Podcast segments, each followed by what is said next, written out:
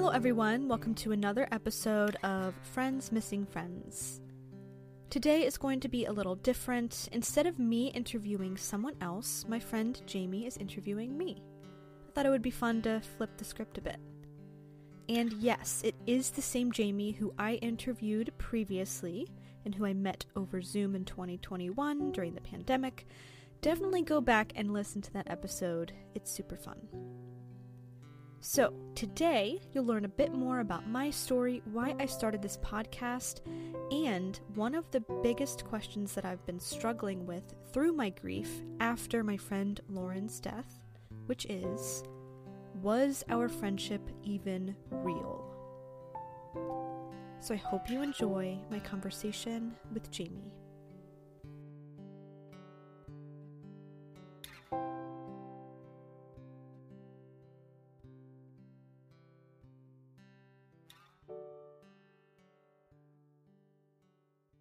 To get us started, I'm wondering if you can share with us um, the premise be- behind Friends Missing Friends um, for those that might not have heard the backstory just yet.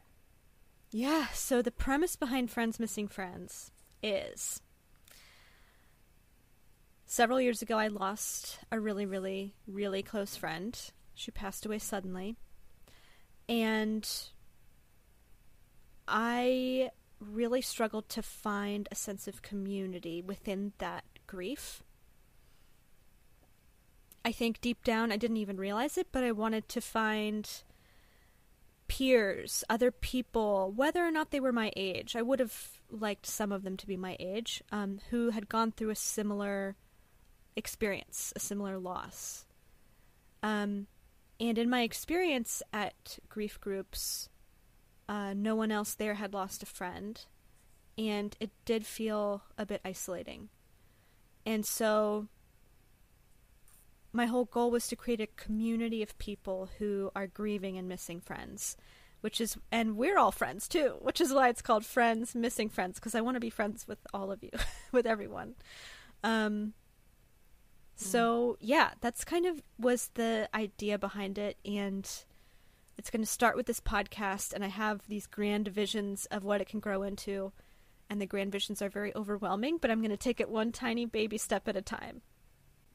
Baby tiny steps. You know, I, think what I hear you saying, right, and what I know of your experience so far has been that you you basically found found in your own experience of what you were going through a gap for support that you were looking for that you didn't find in the world did you feel like an unmet need or did you feel like you were doing a comparison of like well i miss my friend but she wasn't my daughter and she wasn't my sister?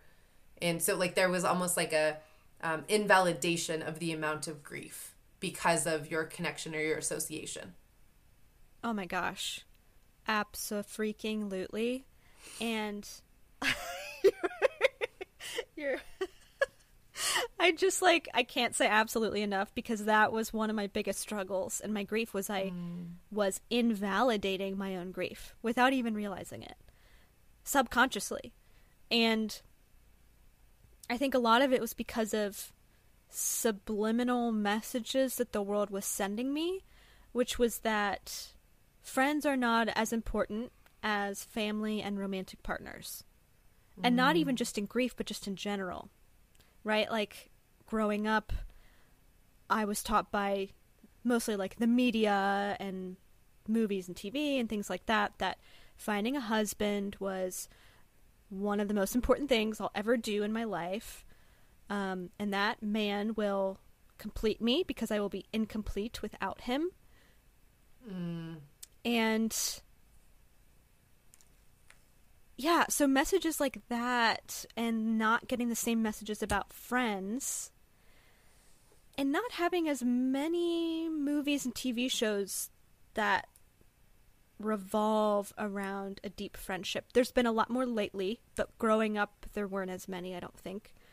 A lot of it was romance. Um, and that just kind of subliminally taught me this is not as important. So, because of that, my grief wasn't as important. Mm. And especially in American society, I don't I can't really speak to other societies because I don't know, but I do think that our grief, um, our grief traditions of you know funerals and memorial service and funerals and memorial services and everything do revolve around the family and the romantic partner. And I'm not saying that that's wrong. Like that makes sense. It does. And that, you know, they would sit in the front and they would plan it and everything. And it's like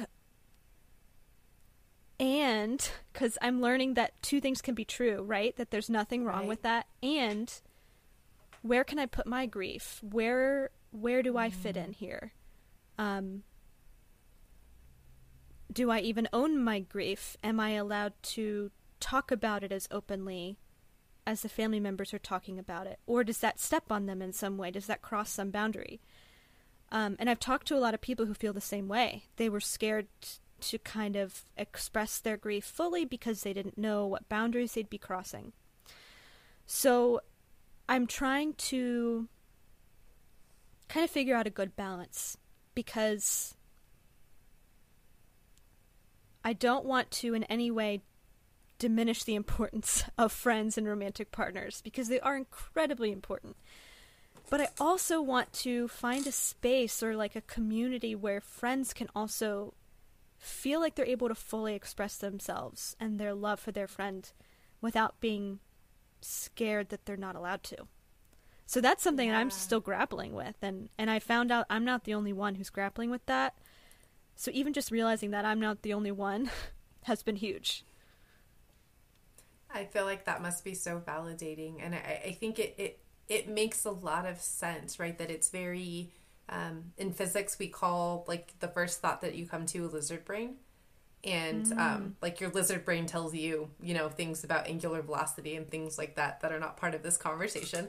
Um, mm-hmm. Um, but my point there, right, is that big idea about um, things being not mutually exclusive, right? That two things right. can be true at the same time mm-hmm. and they don't diminish one another. They're just both true. Yeah. Um, I think that that is so huge and it, it like it just, I hope it extends. Has it extended for you more grace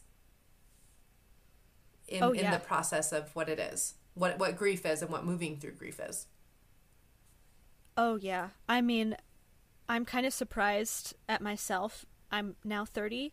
I'm just now really being able to hold two mm-hmm. things at once and accepting that two things can be true without canceling each other out. Yeah. I'm like just learning that. It's kind of blows my mind that it took me that long, but yeah, absolutely. Yeah. I, I think the other piece that you kind of called, right, is I think that there's or you alluded to is there's also this I will say the American message that we receive about grief and processing it and um, not an expert but in my own experience and in observing it in my life I, I definitely can can share that it's it's complex right in how how mm-hmm. people roll through their emotions and those chemical processes that are happening inside their bodies um, and whether they are processing it or shoving it down, right? It all manifests for us differently. And mm-hmm. I I think I always picture that like I don't know, the Instagram post or the pictorial, right? The visual of grief being a cycle.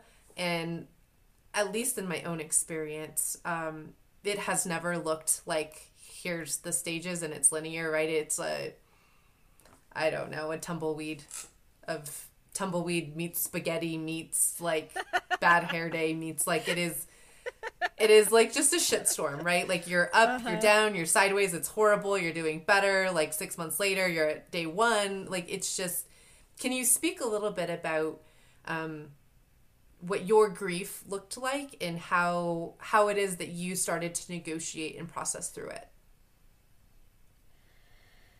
Yeah, yeah. Oh my gosh. So that was another thing I learned recently is that the stages are not really true. Um, and doing like who came up with that? Like that's such a shit. Like here's stage one. Like like it's very like straightforward and not messy. Yeah. So actually, I from what I researched, the woman who came up with it, Elisabeth Kübler-Ross, did Sorry, Elizabeth int- Cooper Ross. she didn't even You oversimplified it for me. Sorry. They were have been misinterpreted over the years, so Mm. she did not even intend them to be about grief. Those five stages were about patients who were dying from terminal illness. And they became misinterpreted over the years and are now being spouted as five stages of grief. And from what I've read, she was like, no, no, no, like that's not right. And like regretted how horribly they've been misconstrued. But now it's too late. It's in the zeitgeist. Whoa. Isn't that crazy? That just blew my mind. I hope everybody that listens to your podcast hears that and has so much love for themselves that the stages are crap. Yeah. Well, not necessarily the stages. I think the order and the timeline and the duration and just maybe some of the expectations and pressure that we put on ourselves for where we're supposed to be in the process. exactly. Yeah, the expectations that we're doing it wrong or that oh my gosh, like why am I not following the stages? Ah. Um it's kind of like I've come to to believe if it works for someone and it comforts them and helps them, like use it, you know. But if it makes you feel like you're doing it wrong, throw it out the window. Forget it.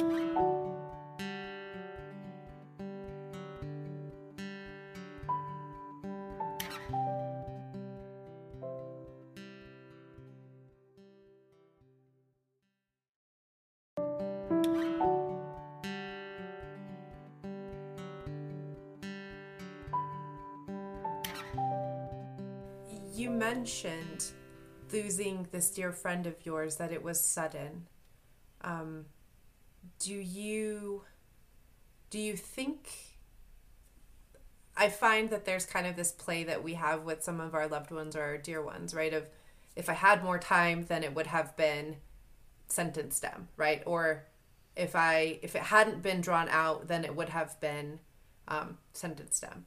Do you find for your own experience of what prompted Friends Missing Friends um, that the suddenness was helpful or part of what was so difficult? That's a great question. So, because I don't have experience with a friend dying over time, I can't really speak to that. I'm sure that that is horrific in its own completely unique way. But I can speak to th- a sudden disappearance, and it's horrible. It's horrible. Um, for all the reasons you think. Like, you, you don't get a chance to say goodbye, you're shocked it it kind of racks your nervous system in a way that made me unsteady for months, maybe years, and made me scared that something else bad was going to happen. Like all of a sudden, I I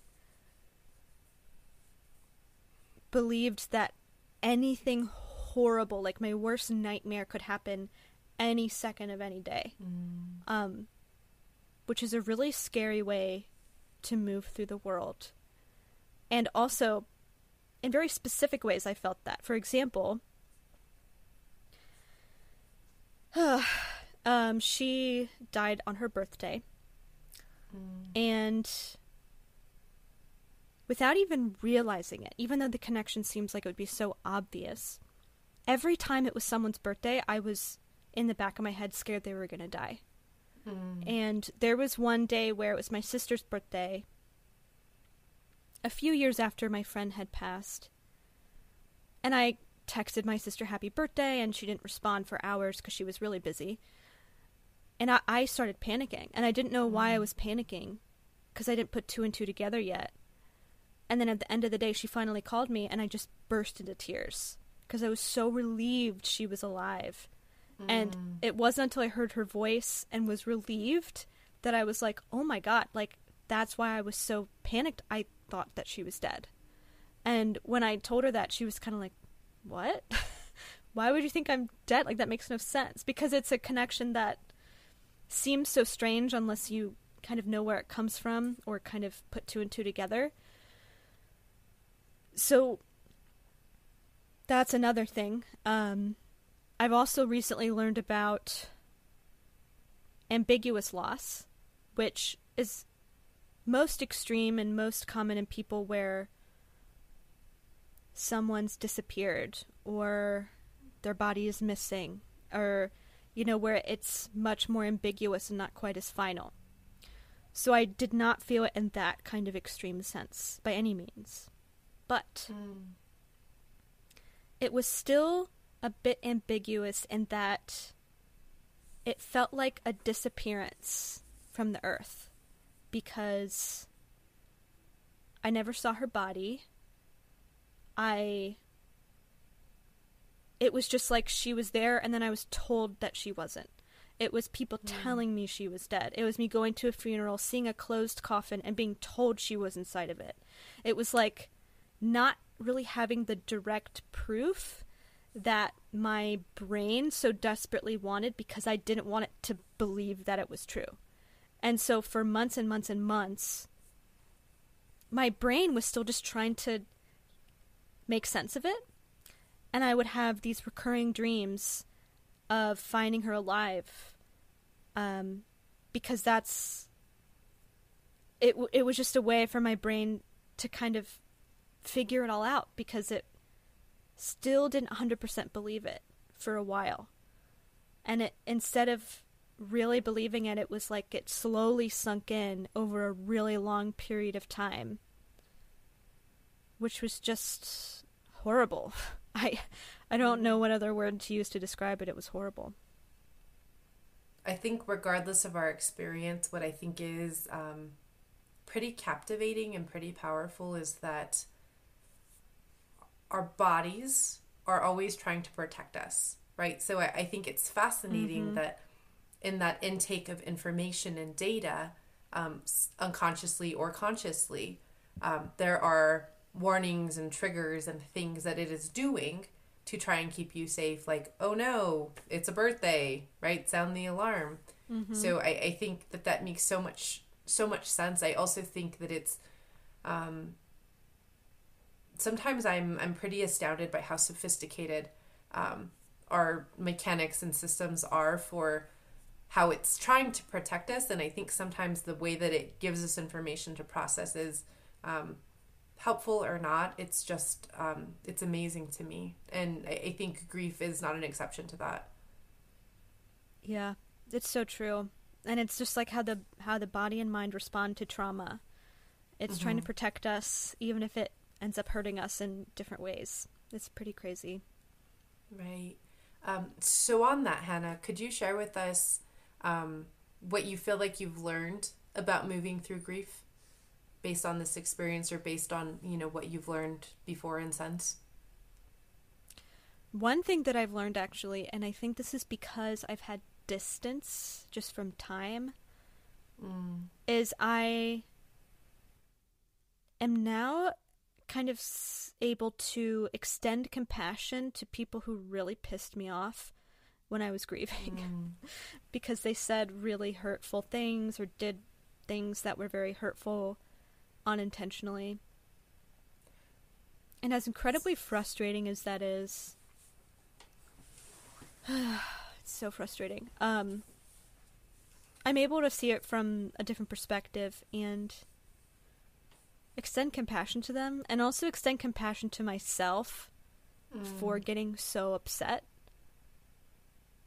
because it makes sense that I would get upset and I don't want to be mad at myself for maybe not fully seeing the whole picture, you know, back then. Of course I wouldn't. Um so yeah, a lot of like just having compassion for kind of everyone involved.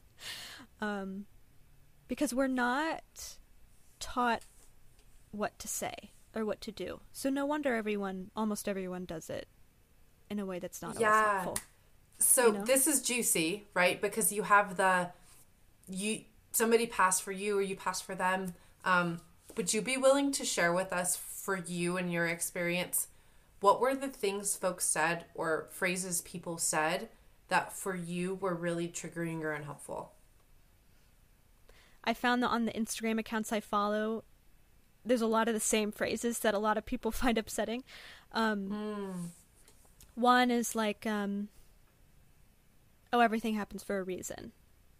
And I'm like, so she died for a reason? Like, what reason would that be?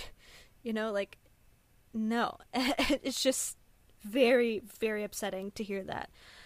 Also, like, oh, God wanted another angel. Don't even get me started. Um, and anything that's trying to kind of put a positive spin on it, um, like, oh, but you had so many great years with her. Like, a lot of people don't get that much time with someone, or mm. a lot of mm. people don't have a friend that close. And I'm like, I don't care. Like, that's not what I'm focused on right now. um, and it, a lot of it, because I've read, because of the book, um, It's Okay That You're Not Okay, mm. which everyone needs to read. It's amazing. Um, by Megan Devine she talks about how what we really need and want is just for someone to fully acknowledge how horrible this is.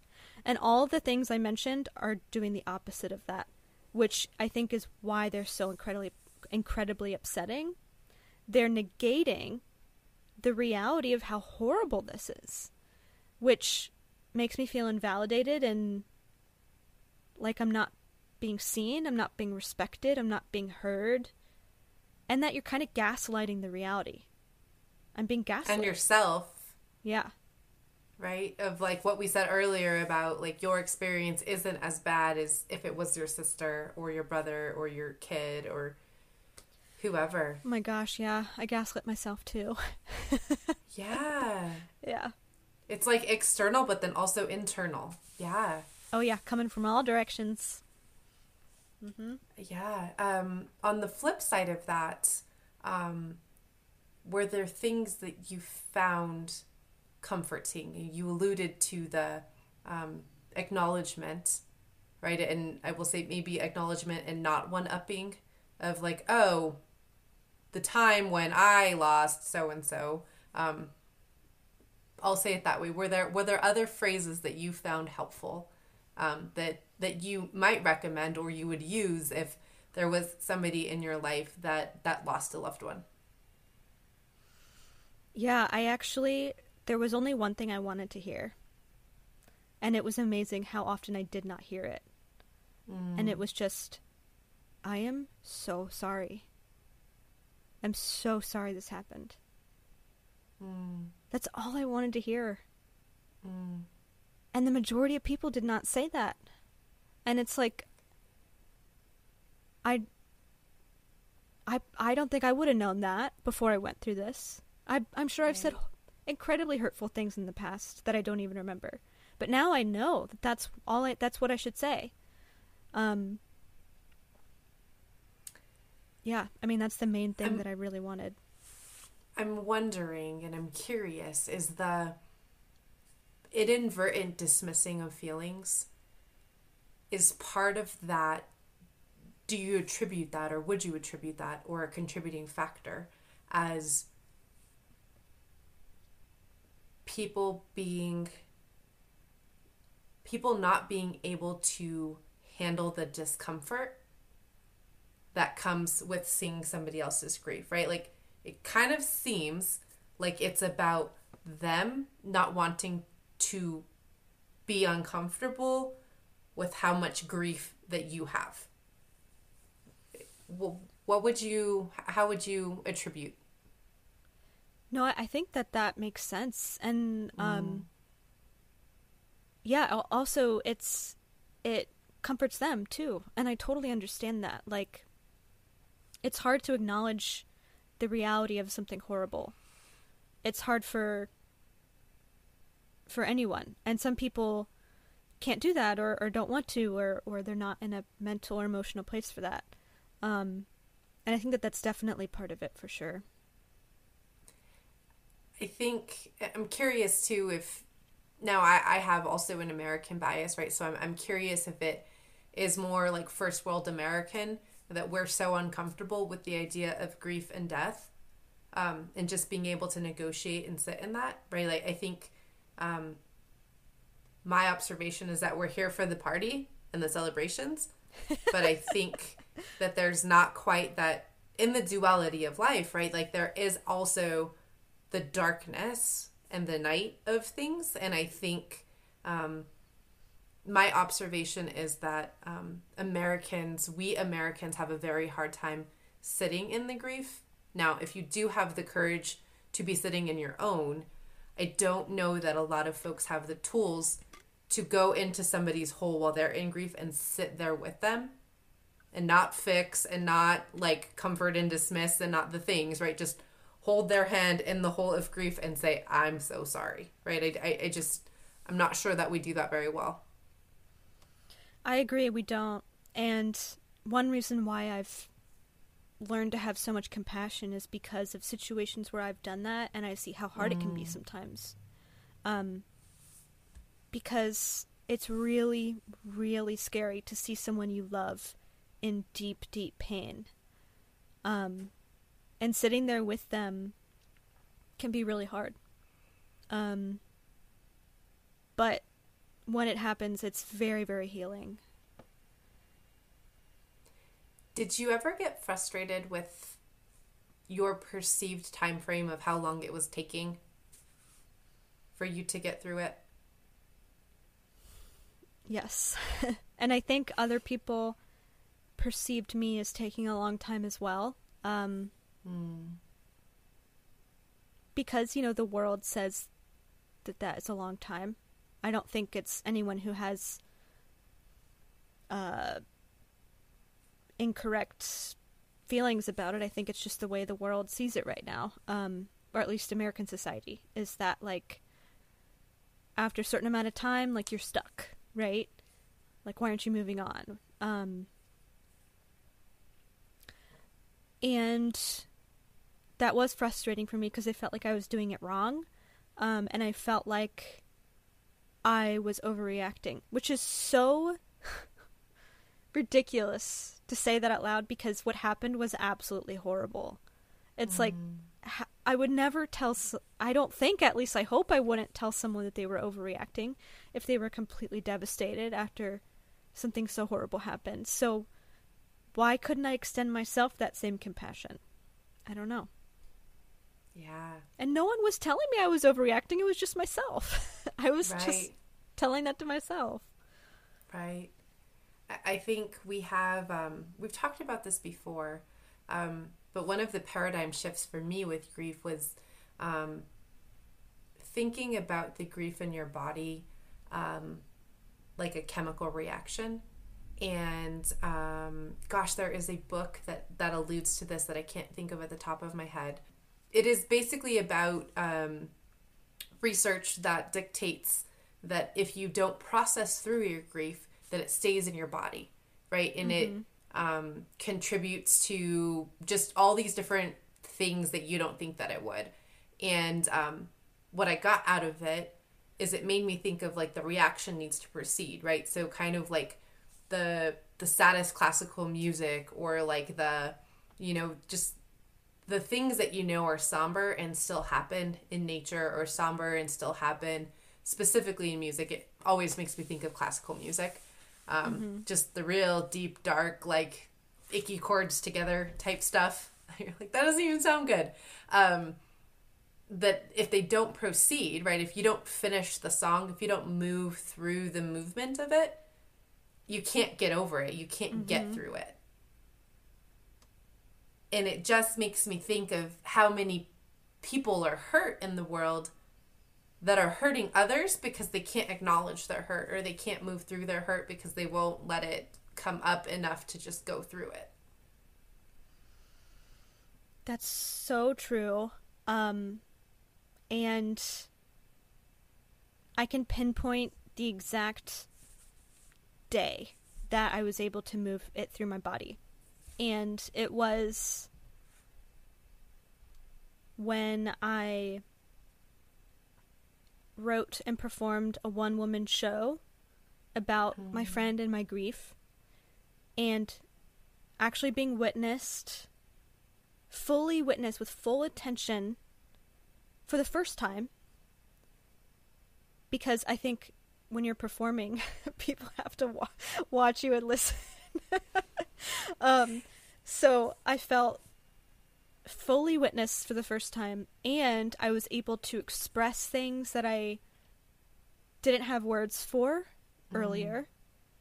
I was able to cry, like bitterly cry on stage, not acting, like actually cry and be witnessed in that. And because it was a play that I wrote, it was a journey from A to B to C. So, like, was able to move through my body and out and be witnessed by other people, mm. which was like just the magic combination. And after I did the play, I realized it was Lauren's birthday. I didn't I didn't even realize wow. that until after I did it. I like checked the date or something and I was like like my whole body just like ding like I was so shocked. I was like of all the days of the year it happened to be scheduled on her like I was like that's that just felt really significant and serendipitous and all those synchronicitous all those words and then even wow. that was healing on top of everything else. So yeah. it was like all these amazing things came together on July 19th, 2020. I get this like vision of salve, right? Like of like ointment that you put on like a wound. Um, that's amazing. I I love that for you, and I I think um, I hope folks can extrapolate the acting or doing something that helps move through it. Um, wow, that's amazing. Um, I want to tack on. Um, I think your courage and bravery to to go through it, to move through it, to then talk about and create through it. Right? Um, it's fabulous that it led you um, as an outlet for some of your acting. Um, I also believe it led to a book. Yes, can you share I'm a little bit about that? yeah, um, mm-hmm. sh- share a bit about what that process has been like, if you would, with us, and um, both on the writing side, the publishing side, um, and then even the cathartic side of how that has been a part of your healing process. Oh my gosh, in so many ways. So, I've always wanted to write a book. I've always loved to write. Um, I kind of put that dream aside for a while and then I wrote the play, and that gave me a lot of confidence that I was able to mm. write and complete something. And I was like, okay, I was able to write and complete a play. Maybe I can write and complete a book and use the play as like inspiration or, or scaffolding. Hmm. And I mean, without that self confidence in the beginning, I think I, I would have really struggled to begin because beginning is always the hardest, I think. Um, but I took a lot of the stories and structure that I had in the play and used that to start the book. And writing the book has been so healing. Um, mm. I've gone through many, many drafts. I don't even know how many at this point. I mean, I save it as a new document every time I edit it, so I have like 500 drafts, but I don't think that those count. um, they count. it all counts. part of the process.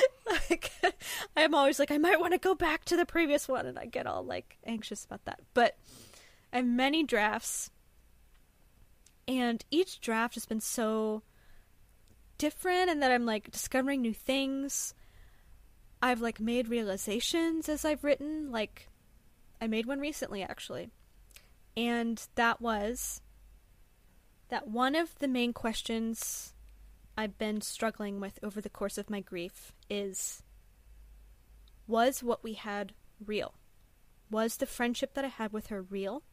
Or was it all in my head in mm. that I mm. made it more important after her death because of my grief? And it was like I was looking for proof. I was always looking for proof. And you know, there was quote unquote proof everywhere, but nothing was enough, right? You know, at the funeral, there were Mm. pictures of me with her. That wasn't enough proof. Lauren's mother gave me a hug and said, Thank you for being so special to Lauren. That wasn't enough proof for me. I was invited to their house and allowed to go into her bedroom and look through her stuff. That wasn't enough proof. Like her parents welcomed me with open arms, fully acknowledged our friendship. And that wasn't enough. Um, and I had a letter that Lauren wrote me that said how much she loved me. That wasn't enough because I told myself, "Oh, she wrote that years ago," you know. I dismissed it. Um so it was like nothing um fulfilled that proof and it made me think what is it that I'm looking for? And I think what I realized recently as I was writing um was the proof is just her. The proof is her living and breathing. Because when she was alive, um, it was a reciprocal relationship, right? Like, love went both ways. And this is true when anyone passes away. It can feel like all of a sudden the love is just going one way. It's just us into the abyss. Right. And after a while of of that, sometimes you can start to feel like you're going crazy Mm. or that you're obsessive or stuck in grief or whatever it is, but it's only because that quote unquote proof is is gone. And now that I finally know the answer to what I've been searching for, which is her, I've been searching for her, and I can't find her living and breathing because she's dead. Mm-hmm. So I'm gonna have to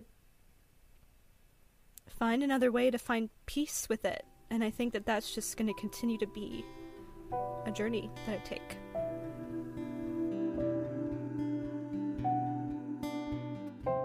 Thanks for listening. Friends Missing Friends is produced by me, Hannah Rumsey, with co producer Sydney Bauer.